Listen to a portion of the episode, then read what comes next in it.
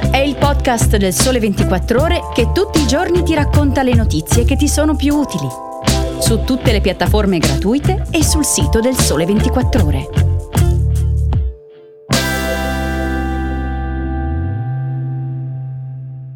Buongiorno e bentornati a Start. Oggi è venerdì 14 novembre, io sono Luca Salvioli e oggi vi parlerò dei salari fermi in Italia, dell'arrivo del nuovo social network Threads in Europa e delle canzoni di Natale più ricche di sempre.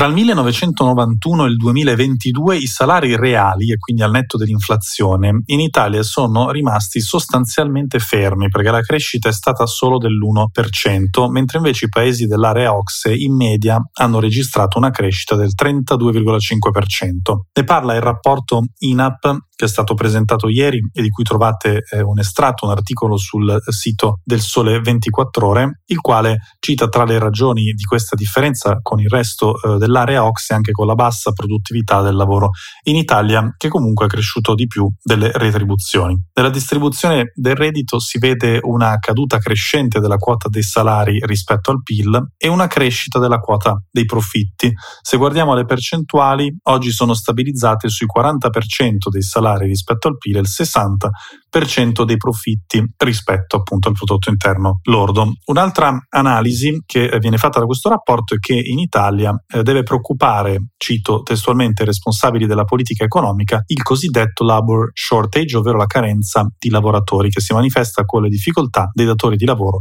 a coprire i posti vacanti, specie in alcuni settori, in alcune professioni, è un fenomeno di cui abbiamo parlato più volte qua a Start, anche citando altre ricerche.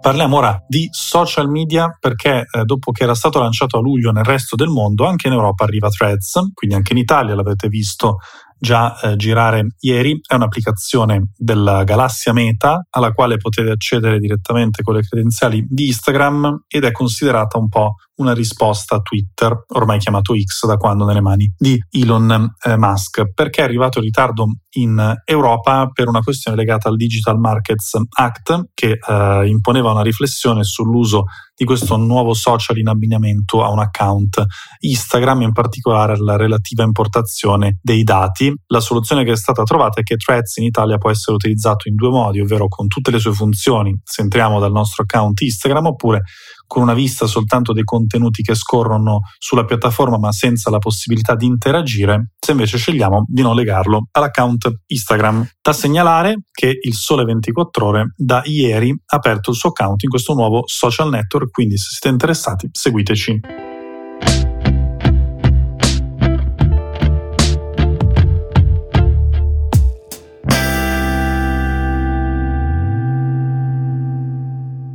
Chiudiamo con le canzoni di Natale perché già sono giorni che le sentiamo, siamo in pieno clima natalizio. Francesco Prisco ha fatto un articolo su 24 la sezione premium del sito del Sole 24 Ore, proprio dedicata a un'analisi delle canzoni più vendute di sempre in ambito natalizio che quindi hanno incassato di più dal diritto d'autore, una vera e propria guida economica finanziaria alle Christmas songs. La prima è White Christmas di Bill Crosby, sentiamone qualche secondo.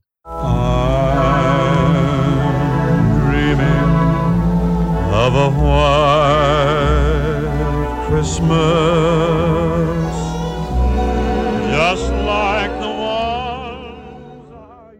Ecco, sicuramente l'avete riconosciuta. Il brano è tratto dal musical La Taverna dell'Allegria, diretto da Mark Sandrick e risale al 1942. Ha venduto tantissimo, 50 milioni di copie e eh, con le piattaforme di streaming continua a vivere perché sicuramente in testa in quanto una canzone che ormai ha tanti anni di storia, ma ad esempio nel 2019 in Inghilterra, nelle settimane precedenti al Natale, tornò questa canzone proprio in cima alle classifiche degli streaming. La seconda è All I Want for Christmas Is You di Mariah Carey, conosciutissima, sentitissima anche in eh, Italia. È una canzone del 1994, ma è una canzone contesa, come racconta Prisco dettagliatamente nell'articolo, perché i due autori, quindi Mariah Carey da un lato e Walter Afanasieff dall'altro, non sono in accordo sulle circostanze in cui sarebbe stata scritta questa canzone. Al terzo posto abbiamo Gene Autry con Rudolph the Red-Nosed Reindeer, una canzone molto americana